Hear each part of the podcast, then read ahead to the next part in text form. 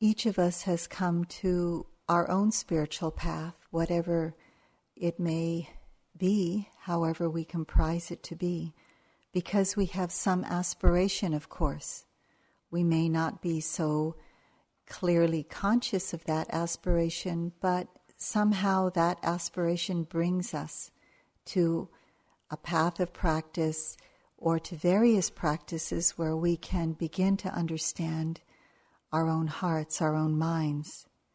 We may express it in different ways, what that is, but basically, there is this mysterious yearning, whether we call it spiritual or not, to experience life more peacefully, to experience more happiness in our own hearts, to have an experience of contentment that doesn't depend on anything out there being in any particular way.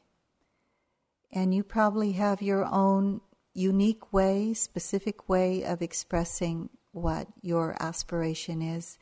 But I think in the end, it all boils down to something similar that we're all here for similar reasons, similar aspirations.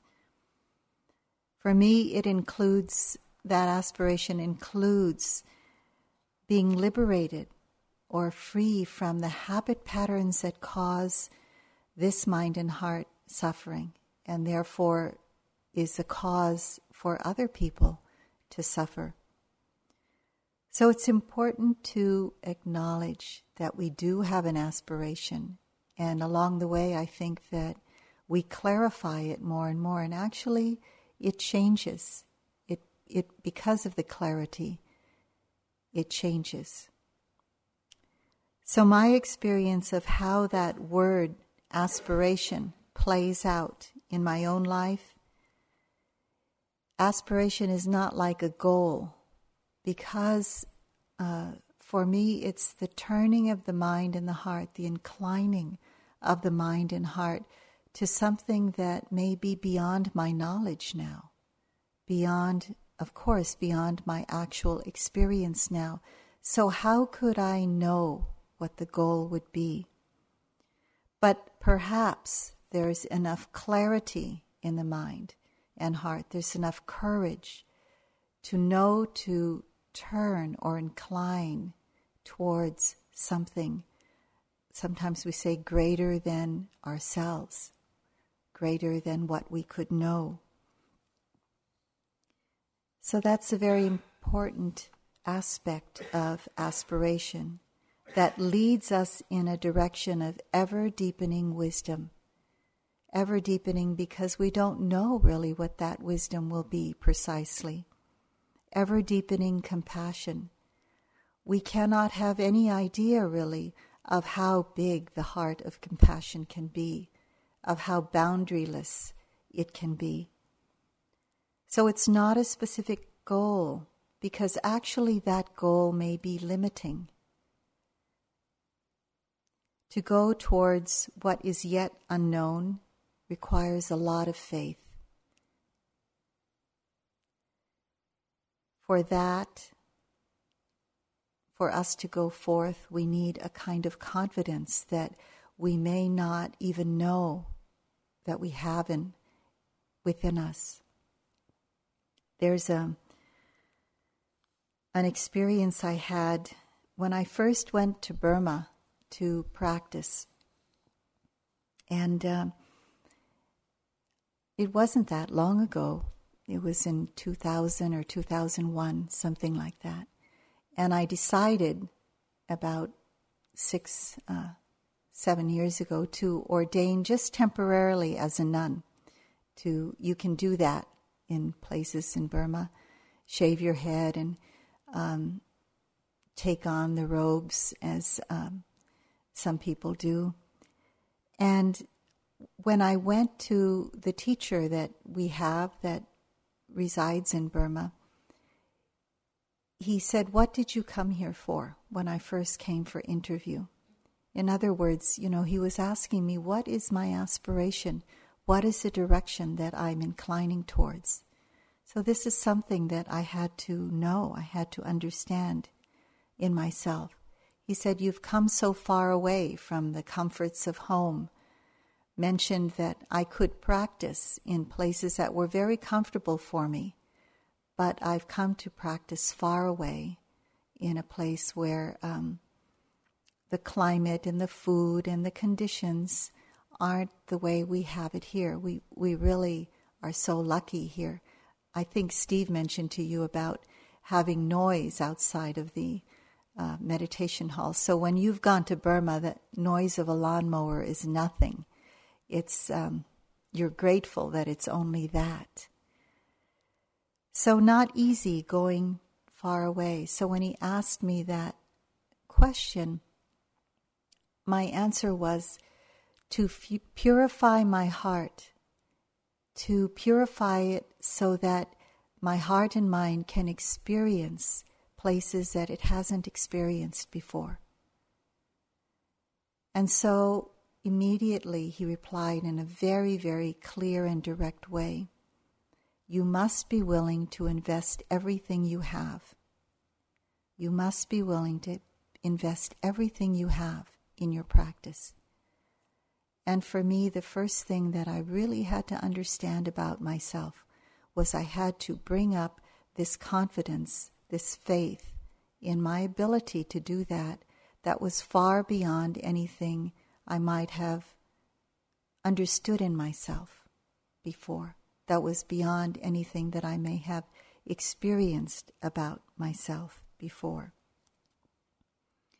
And it brought up the, the importance of recognizing all the paramis the wholesome forces of mind that already exist in my own heart and mind without the sense of being, um, you know, swell headed about it, but just to acknowledge that there are certain things that are there, a sense of uh, equanimity. There's the energy there to do it. Not all the time, but I can feel that energy come up. There's this willingness of the mind to relinquish what is unwholesome, to let go, to be able to have a strong determination, to be able to uh, practice generosity, loving kindness, patience, all of these various qualities of mind and heart that come up to be acknowledged when the need for faith comes up it's said that there are really different kinds of faith, of course, in in our own practice, in our own lineage here, we can understand that it's important to have faith in any teachings that you open your mind and heart to and that you're willing to undertake. And we can't follow it blindly. We have to see does this lead to something that is good, to something that is wholesome, to something that is beneficial for my own life and for the life of others. And of course, for that, it's important to ask the questions that you're asking. And no question is um, unimportant. We also must have faith in the teachers that we choose to practice with. Some teachers aren't exactly the kind of personality that resonates with us.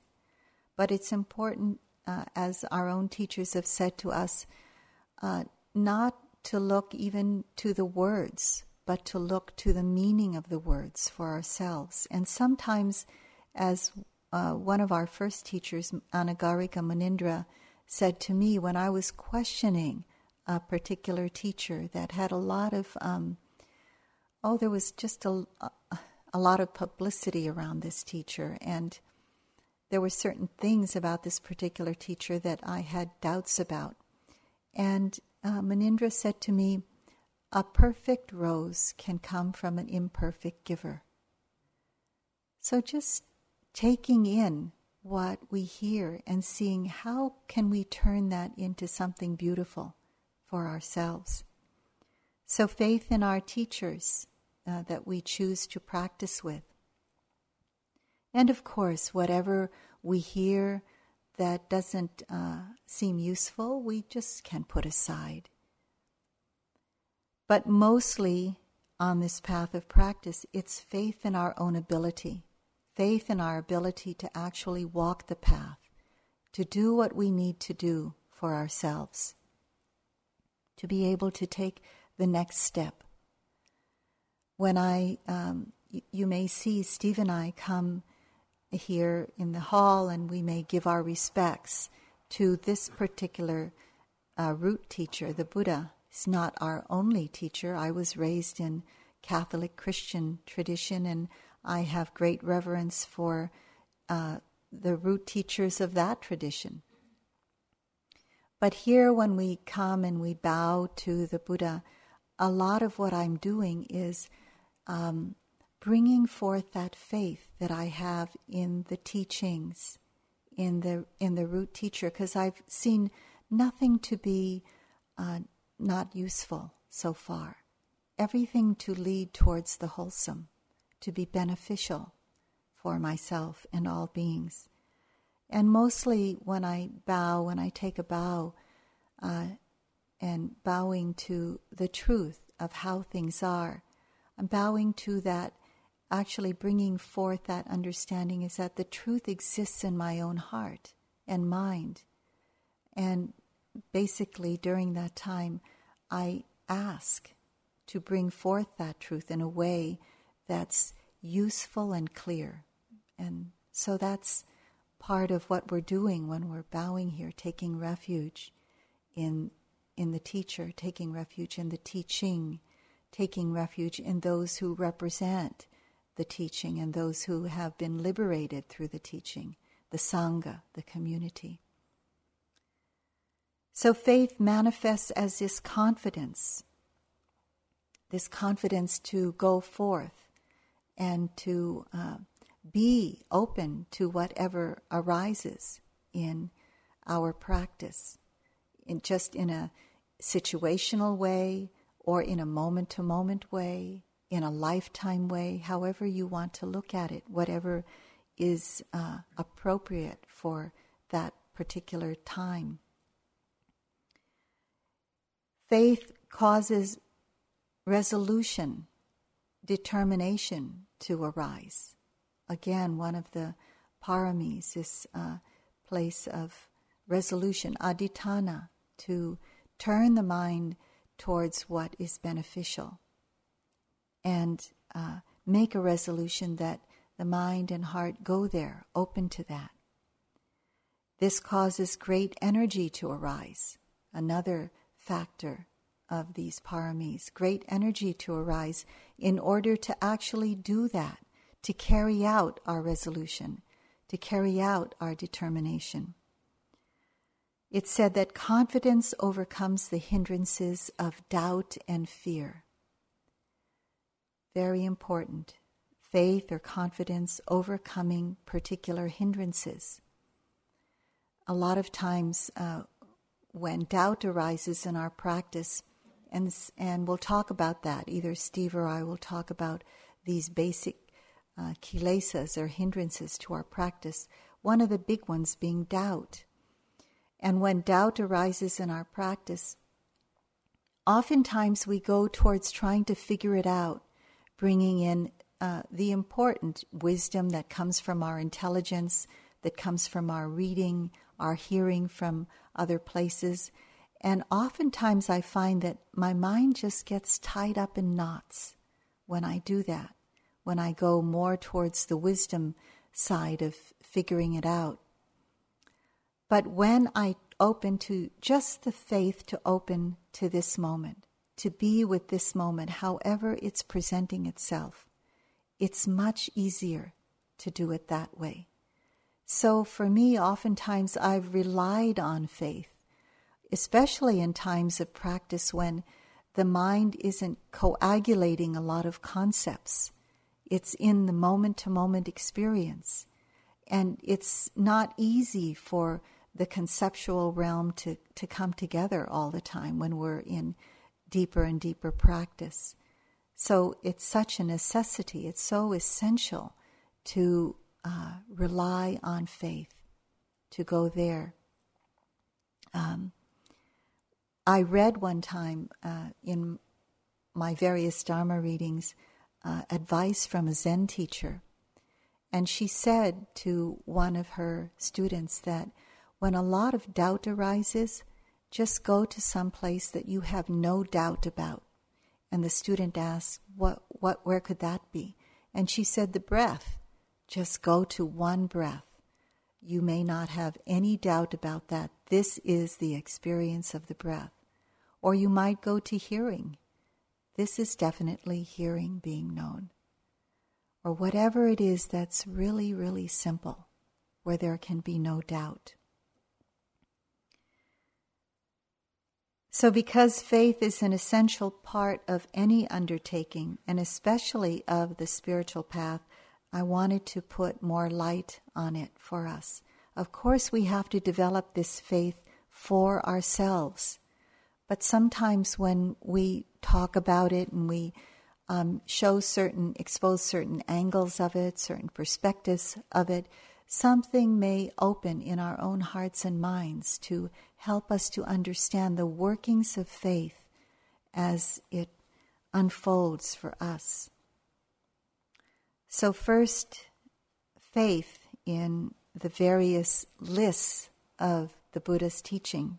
The Buddha's teaching is famous for all its lists. Uh, so, I wanted to name just a couple of them. Faith is the first of the four sterling qualities of a beautiful human being. Um, the Buddha called sappurisa. This is a, Sappurisa is actually a superior human being. It doesn't have to do with what your attainment is in um, education or how much wealth you have or any other wealth of belonging or status or of course neither does it pertain to the color of one's skin, but to the qualities of one's heart. And faith is the first of those qualities. The others, just for your information, are moral virtue, generosity, and wisdom. So faith is the first of these four sterling qualities. It's also one of the five spiritual faculties. In balance with wisdom, wisdom being another one of the spiritual qualities. When this is in balance with wisdom, it's said that the mind opens, the mind and heart open and deepen into knowledge and understanding beyond what is already known. But it takes a balance of wisdom and faith. The other faculties are concentration and energy, those in balance and the fifth one is mindfulness, the basic practice that we are uh, cultivating here during our time together. So, in the Buddha's teaching, in the Pali language, that ancient language, the word for faith is saddha, S A D D H A. And this is a deep confidence, a deep conviction in, in ourselves, really, and in following a path of practice that we know for ourselves to be worthwhile, that we know is leading to the benefit of ourselves and all beings. One of our colleagues, Sharon Salzberg, who wrote a book called Faith, um, had a beautiful rendering of that definition saddha, and she said, to place one's heart upon. She must have gotten some that somewhere from the teachings, and I just attribute it to her right now. But uh, it's to place one's heart upon. So there, of course, there's room for our intellect and that kind of knowledge, but there's also a lot of room for placing one's heart upon. Just having that kind of heartfelt faith. Sometimes for many of us, it's just a sense, a sense that this is the right way to do it, to, to go. This is the right way to direct our path. We may not even understand theoretically intellectually why. So it's not primarily about thinking our way through it, it's about trusting our way through it. A lot different than thinking our way through it. Trusting, an important uh, characteristic of faith. Faith opens to us that inner compass that leads us in the right direction. So sometimes when I've thought about where to go and how to carry out my spiritual aspiration, the thoughts about what to do, how to do, when to do, and all those plans of it usually um, are helpful. But really, when I look deeply and I look clearly into the workings of the heart and the mind, I see that the steps that I make have mainly been on faith. And um, so far, so good. No complaint. There's been a lot of difficulty, but faith also allows uh, the heart and mind to open to that. So this inner certainty, inner certainty is a conviction based on one's experience. Faith, a lot of times, is uh, coming from a place of, well, it, it worked this way before, so I'll keep going in that direction, even though we don't know completely about that area or about how it worked. But there's some little bit about it that gives us faith to go again, to, to go in that direction again and again. It's a deep trust that no matter what happens, even if we get lost, we'll know our way. We'll know our way to the path that is onward leading. The first time I went to Burma, um, it was very, very difficult you know, being older and uh, just taking on uh, a kind of practice that was more demanding of me physically. And I remember that there were times when I said to myself, I won't do this again. This is the last time I'm going. Um, this is too hard. And yet there were so many things that came out of that that were so worthwhile the, the ability to open to what I thought was too hard and to get through it and to see the beauty that came with getting through that, the more confidence that there was in my own heart, the wisdom that was gained from being able to do that. And so um, it was faith that gave me that aspiration to do it again, to go back again. And so even the second time, I thought, no, can't do this again, you know. And, um, but I did go back again based on faith. And there was, in retrospect, at the time, you know, it was difficult, but then in retrospect, you see this is a worthwhile endeavor. This is worth putting my energy into and towards. So faith here is not based on blind acceptance or blind belief, but it's a choice that we make to investigate. We have a little understanding that we can do it to this point, and we say we can go further. There's that um, these two words in Pali that say ehipassiko means come and see for yourself. Sometimes I remember going to one of our teachers, Munindraji. You'll probably you probably have heard a lot about him already, and some of you new to the practice will be probably hearing his name uh, various times again. When I would go to him and I'd say, uh, "Well, I, I can't do this; it's too hard," or you know it was it would be the rolling up the mat time which is certain points of our practice they even say oh this is the first rolling up up up the mat uh, time, and then there's another one that happens, and even more than that, where we just want to go home. And there have been times when I've said to that teacher and another teacher of mine, I can't do it anymore. I just want to go home. But I'm not saying it even in the way I'm saying it now. There are tears and frustration and being like a puddle on the floor. And um, then they would invite and say, in their various ways, different ways, just come a little closer to this suffering, to your own heart and your own mind. Come and see for yourself what it is to face this, to open to this, to get through this, to learn the strength of the heart and the mind, and not to succumb to its weakness. So I really appreciate my teachers that played to my strengths instead of to my weakness. So come and see for yourself, and which is what uh, they say in the Buddha's teachings.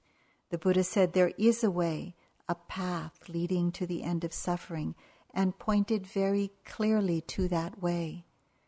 But you can't go around it.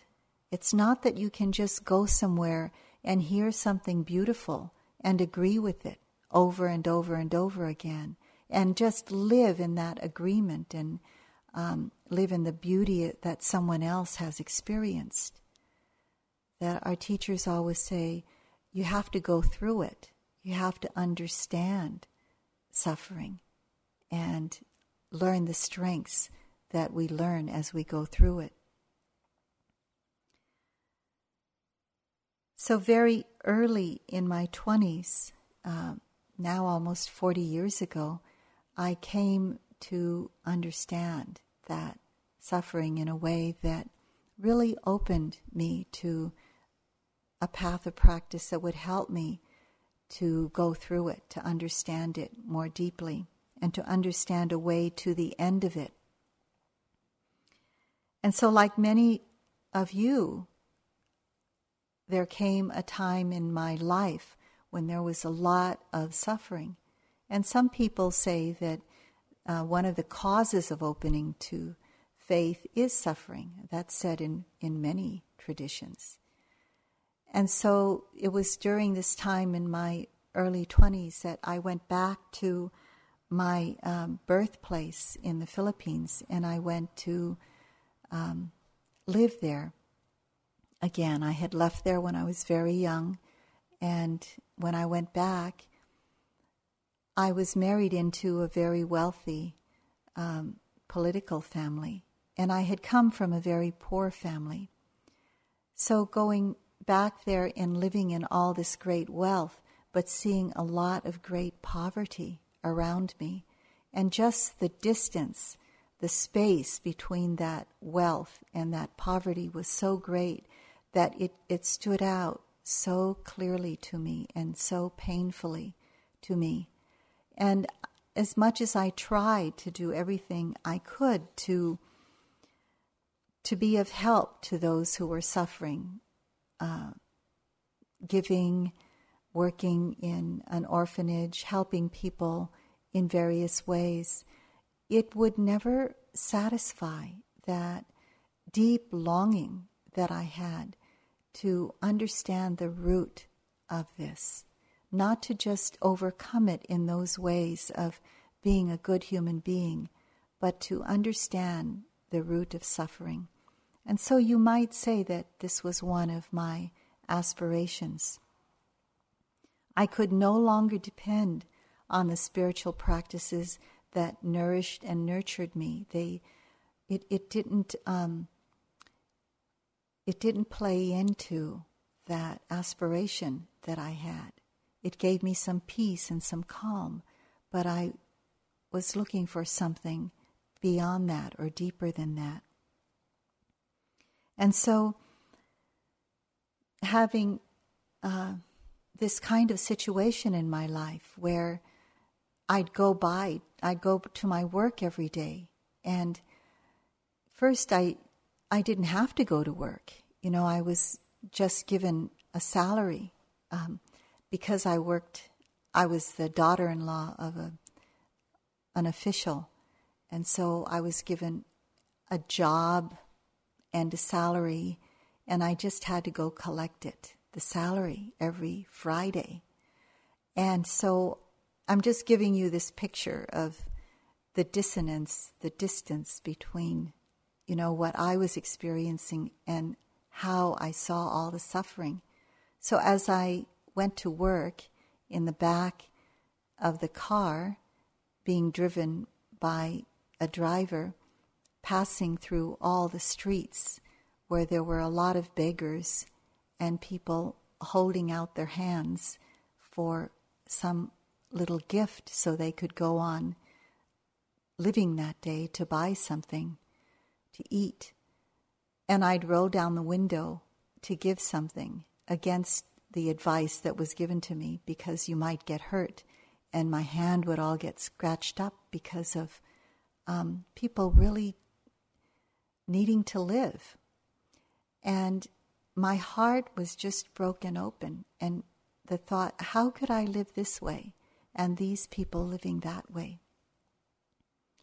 And so, to make a long story short, it was the cause and condition for that spiritual aspiration to be born, to find a pathway to the end of suffering, not um, not thinking that I could end suffering in the whole world, but that maybe there could be an end to suffering in my own heart. And so, for that, a lot of faith was needed to open to what was going on in my own heart. It said that it's possible for a deeper faith to open in us when we can accept what's going on in our own hearts. We begin to clarify more deeply what our spiritual objective is, what's really valuable to us. So during our time here, these questions may come to us what is really valuable for us in our lives? It's beyond what we need to survive. What's deeper than that for us? And what do we have to face in order to understand and clarify that for ourselves? So faith points us like a compass to the wisest direction for us to become ourselves, to become a true human being, and um, in the best way possible for us in this lifetime. I'm just remembering my eldest daughter, uh, Rona, beautiful story about her. She's now, um, you know, a grown woman, has a child of her own, a good life of her own. And when she was a, a little girl, and when we left the Philippines, coming to back to America, and um, it was our first Christmas together, and I, I was alone with the three children. We had left the Philippines uh, to start a new life, the four of us, and um, I asked the the children, my three children, what they wanted to be in their lives, what they were aspiring towards. But I just said, What do you want to be in your life? And so my youngest one at that time, her name is Tracy, and she was almost three, and she said she wanted to be a nurse, a nurse. And that was really, really sweet. And um, the next one, Ramon, he wanted uh, he was a, a couple of years older, he wanted to do something like, I can't actually remember to tell you the truth, like be a doctor or be in the medical field or something like that. Because what stands out to me more than anything else of what those children said is what my eldest daughter said, which actually nurtured my faith a lot and gave me um, an understanding that about myself that I hadn't had before from this, you know, almost um, six year old child. And I said, Rona, what do you want to be in your life? And she paused for a little while and she said, I want to be myself.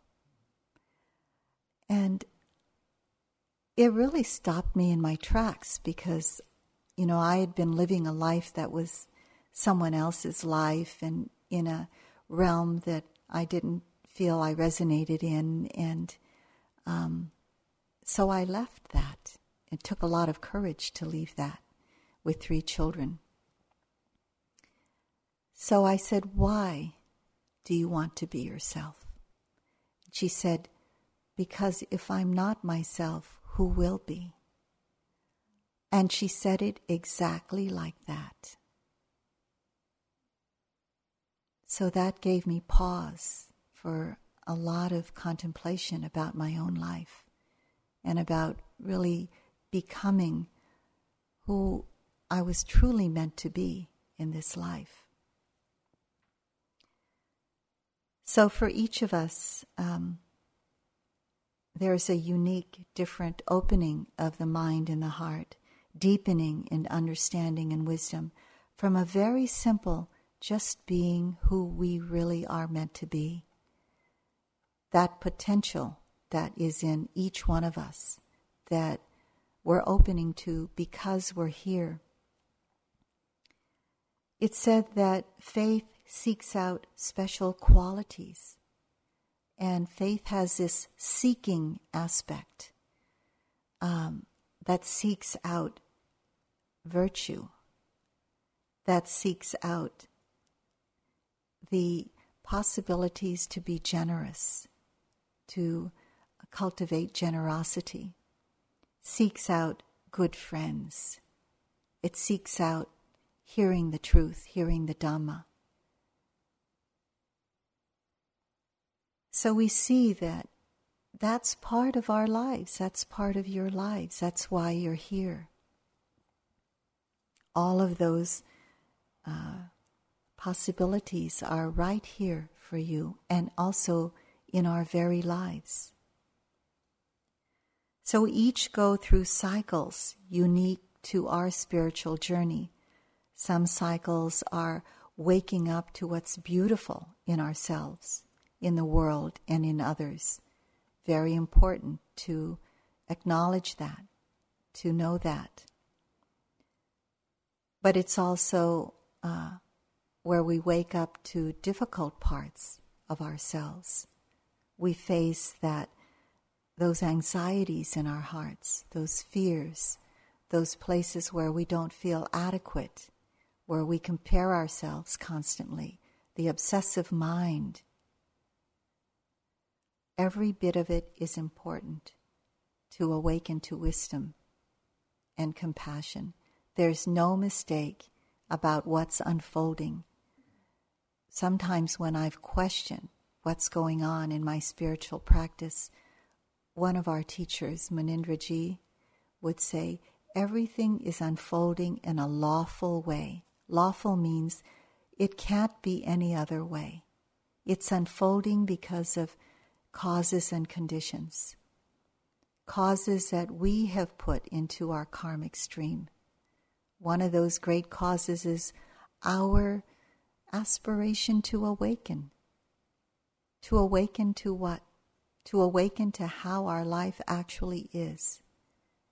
We can, if we want to awaken to the truth of how life is, we can't just say, I want to awaken to what's comfortable and beautiful and pleasant and pleasing.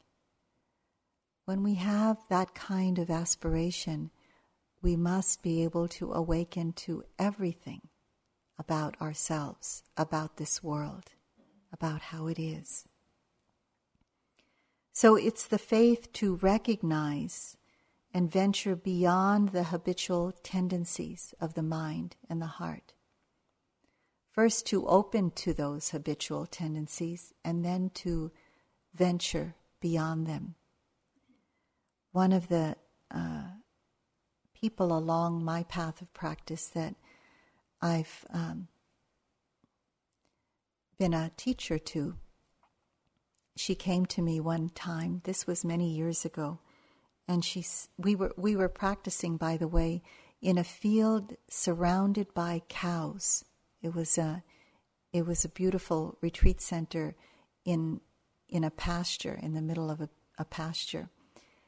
And she said when she came to me in interview, she said, "You see how those cows always move in along the same paths and they cause ruts to be in the in the earth and you may not see the ruts until you go up close to them. But you see these, when you get up close to them, you see these ruts of where the, the hooves of the cows have passed over and over again to get to their water trough or to go to a certain field uh, to be there. And she said, That's what my mind is like. And I keep falling into those cow paths of the mind over and over and over again. And she expressed in in a in her own way her aspiration to really open to those cow paths, to understand them, and to be able to go beyond them, to not just fall over and over again into the cow paths of the mind.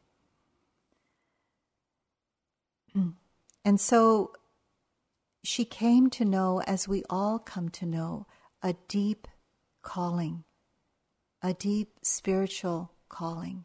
Sometimes we call this a spiritual urgency. And there's a particular word, um, one, of, one of those ancient words called samvega, that spiritual urgency. And it's the urgency to know beyond what is already known, as I've spoken about. Where it's habitual can seem safe, even though it's um, it's uncomfortable. It can seem safe to go to those places of the obsessiveness, even the fear, even the doubt, even the aversion, the ill will, the resistance. Familiar places can seem comfortable, maybe not safe all the time, but comfortable because they're familiar.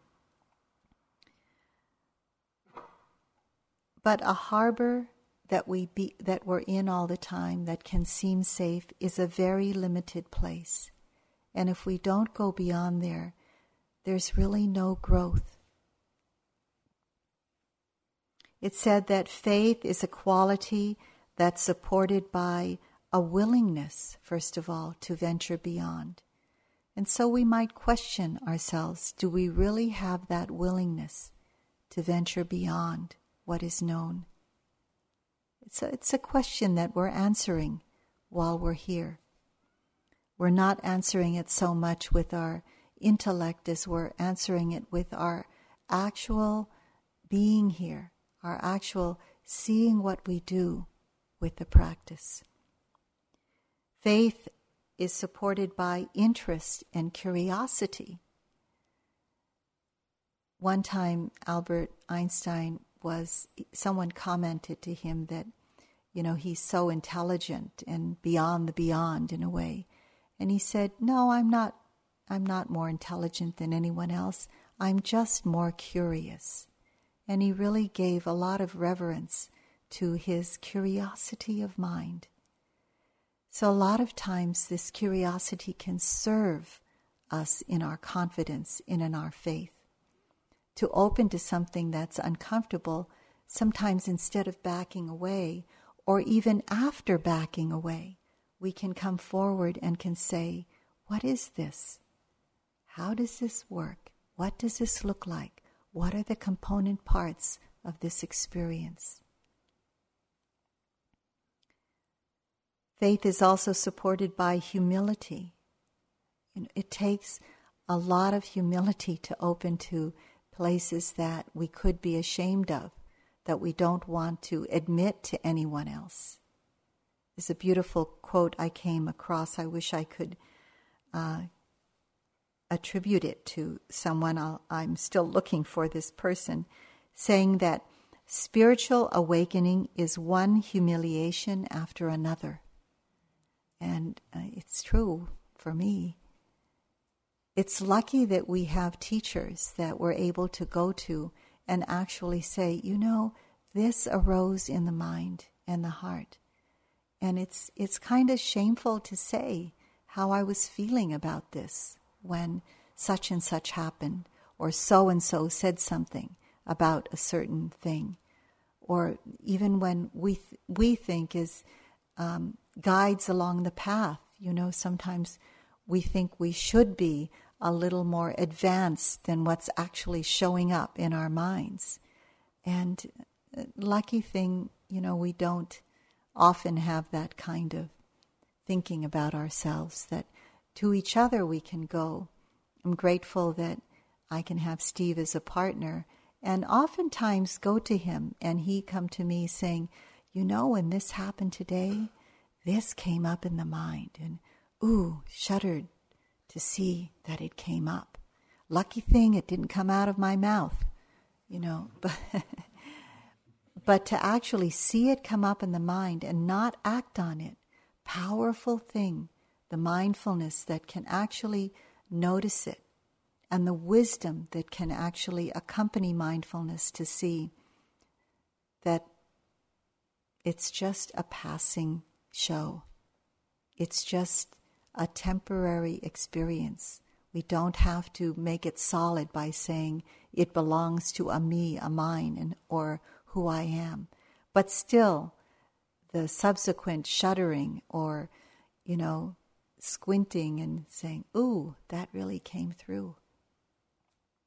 Not acting on it is a powerful karma, is a powerful good karma, wholesome karma. To be able to notice it, wholesome karma. To be able to refrain from acting on it, wholesome karma. So even though it arises, it doesn't have to be like it's bad or unwholesome. There's a lot of wholesomeness around that experience. So humility, steadfastness, the energy of courage, the courage to be able to see it, to recognize it, acknowledge it, say it out loud sometimes to those we can trust. It said that the Buddha to be, the Bodhisattva, was born into a royal family. This is the story about uh, this Buddha to be. And because of his deep inner calling, he decided one day to venture outside the walls of this royal comfort, said that he had uh, various palaces, one for the summertime, one for the uh, cold season, one for the spring season, and they were all in places of where nothing unpleasant would show up. When he ventured into the town, it said that his parents would make sure that everything was taken away that would um, be unpleasant for his eyes, his ears, his, uh, his sense of smell to touch. But one day he decided to venture beyond all of that. Uh, and he came up, upon things and experiences that opened his mind actually to more suffering. And so, from that opening, he had this deep inner calling to go beyond, to know what was beyond all of that. And because of that deep inner calling, we have teachings today that, along with other great teachings of the world, bring us and lead us to a place where we can understand the true nature of life, the true nature of our inner life, of outer life. So, this inner calling is something that we all have. And because of faith, we go towards and in towards a direction that leads to greater knowledge, greater wisdom. So basically, there are three different kinds of faith.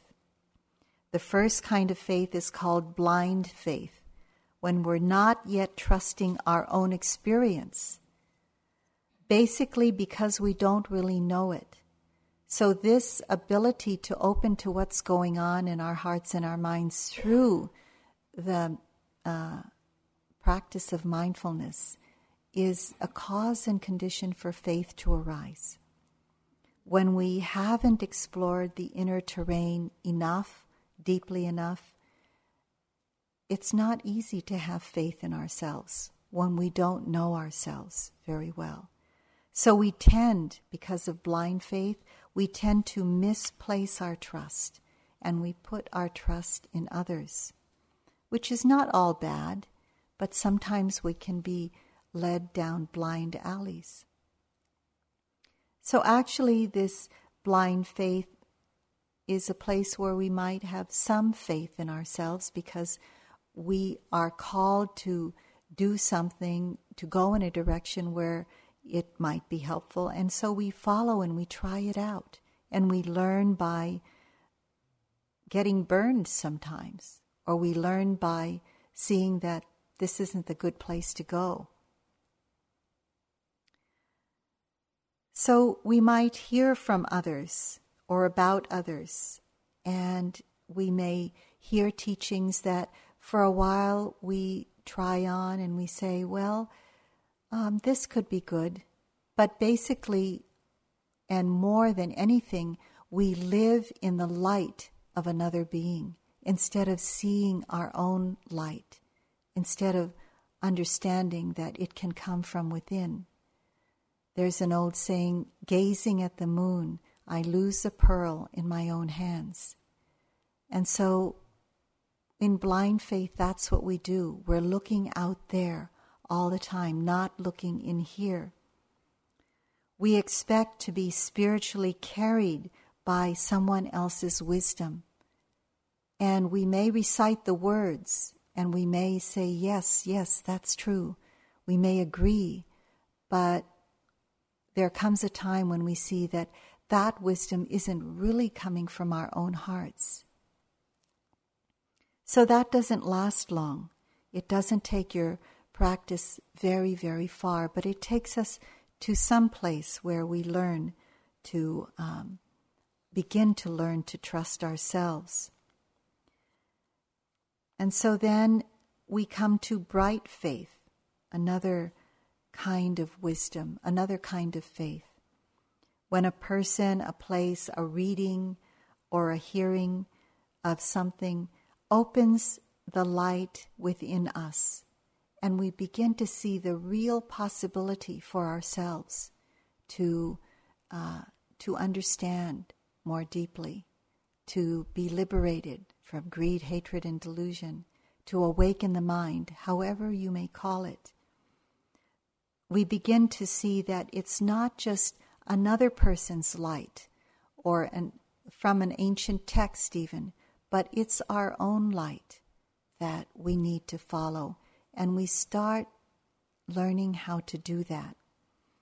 There still may be a degree of dependence on the bright light of another, but we're more curious and interested in the map of where, how, the path to liberation. We are more able to read it, to follow it. We're more willing to be lost and to find our own way back. So it's not just following directions mechanically. We have some understanding now. Our faith is ignited by others who have done it, and we know we can do it ourselves. So, one of the persons that ignited my own faith on this path of awakening is a housewife and a student of our own teacher. Munindra was a teacher, and the student uh, was Dipa Ma, attained very high levels of realization or very deep levels of realization, uh, cultivated a very pure and strong mind, was able to um, was able to go to the depths of wisdom and also to uh, realize the strength of concentration. Many of you may have read about her in the book Knee Deep in Faith about Dipa Ma. It'll probably be here at the end of the retreat, so um, you don't have to think about it now, about trying to get it. We, we get this in retreat, we get this kind of uh, Dharma greed. You know, we want the poems, we want the books, we want everything that we hear about, so we can just let that go for now. Dipa Ma uh, someone I heard about from Munindra. Munindra used to talk about her to me all the time. Say, there, here I was, a housewife, and raising children part of the time on my own before I remarried.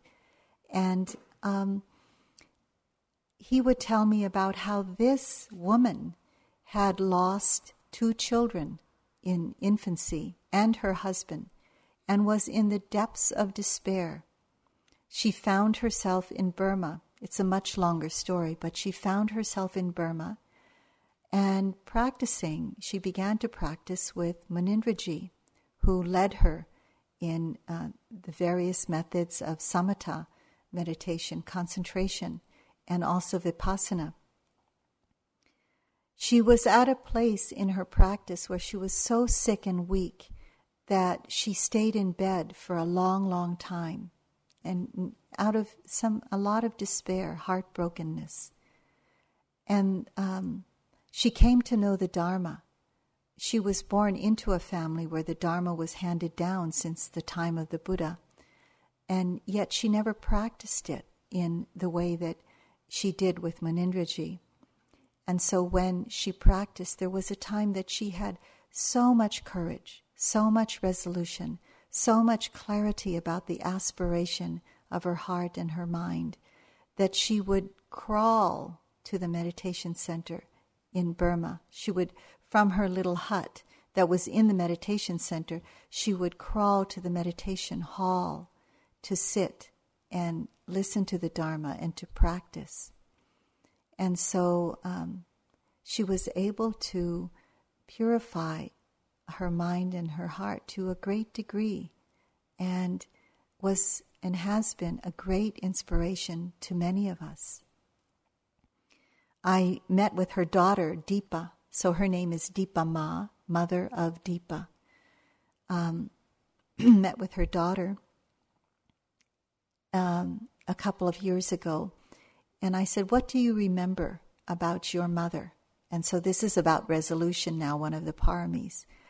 I said, What's the, What stands out the most for you about her practice? And she said, I remember my mother, we lived in this uh, little house in the meditation center. And my mother made a decision to go into deep samadhi for three days. To, first, she said to practice meditation for three days. So I thought, well, okay, you know, and to practice at home. And then she said, Oh no, my mother was going into deep samadhi. That means she would stay there for three days. And so she was a little girl, and um, Dipa Ma sat in one place in, in the house, and Dipa was told not to disturb her mother. And the, the household went on as usual. Dipa Ma made the resolution to stay in samadhi for three days. And Dipa said she kept looking and kept seeing, well, mother hasn't gotten up to go to the bathroom. She's not eating anything. She didn't get up. She stayed there for three days. And that's not something I aspire to do. But, but the power of her mind as a housewife, and then also greater, much greater, much more important than that, the ability to go beyond uh, the suffering of the mind and to awaken that uh, wisdom that sees beyond there. So, this is bright faith, which matures into an even brighter faith to open to what is difficult, having the courage and the confidence and then this goes more deeply into what is called verified or unshakable faith, when, through our own trials and tribulations, we know the way for our, ourselves. The flame of confidence and conviction is not in anyone else out there. it's in the Dharma in our own hearts, the knowledge of how to walk the path ourselves so that we're not affected by the winds of life. We gain what's called unshakable faith. It means that we still respect the wisdom and compassion of others, but we don't have to totally rely on it. And so, this faith brings us to an unshakable place in our practice where we can walk the path without any doubt at all. In fact, it said that this unshakable faith uproots any remaining doubt in the path of practice. It also uproots the belief that rites and rituals will uh, purify the mind and the heart. It also uproots the wrong view that there's some enduring solid self anywhere inside or outside or as a connection between inside and outside of ourselves. So, this faith is quite essential to our practice. And really, it's not having the faith in some big, big Dharma with a capital D. It's having the faith in being able to take the next step and be mindful, and to take the next half breath and be mindful of that. So I think of faith as just little steps along the way. It's said that there's this, I've heard of this beautiful man who's a chanter with the Gyuto chanters of Tibet, and everybody wants to uh, interview him. The press and etc. want to interview him because he's so happy and he shines.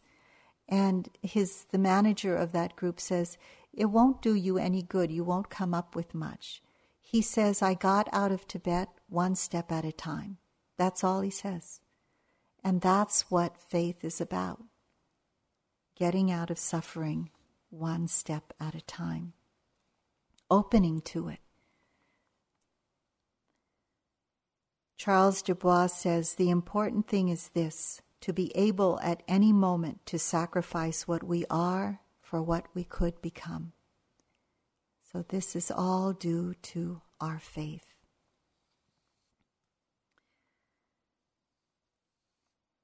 So, so I think I'll stop there. There's a lot more that could be said about it, but sometimes just a few um, important points keep us going, like just one step at a time, one breath at a time, one moment of knowing whatever is happening in our hearts at a time. And this is what engenders our faith. So let's sit for a moment.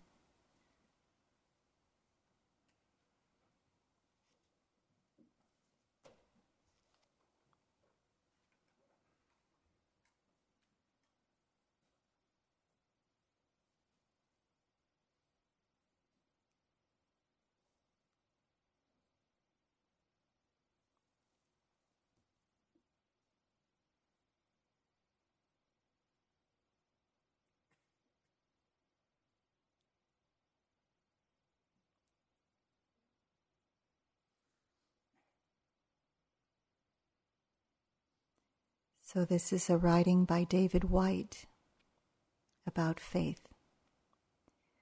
I want to write about faith, about the way the moon rises over cold snow night after night, faithful even as it fades from fullness, slowly becoming that last curving and impossible slither of light before the final darkness.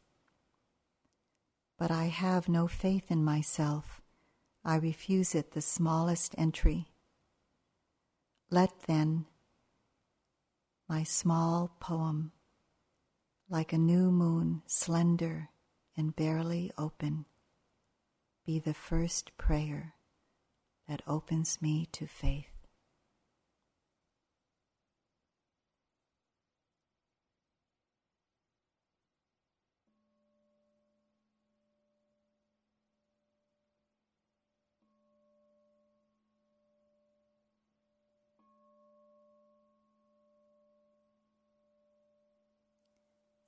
Thank you for your attention this evening.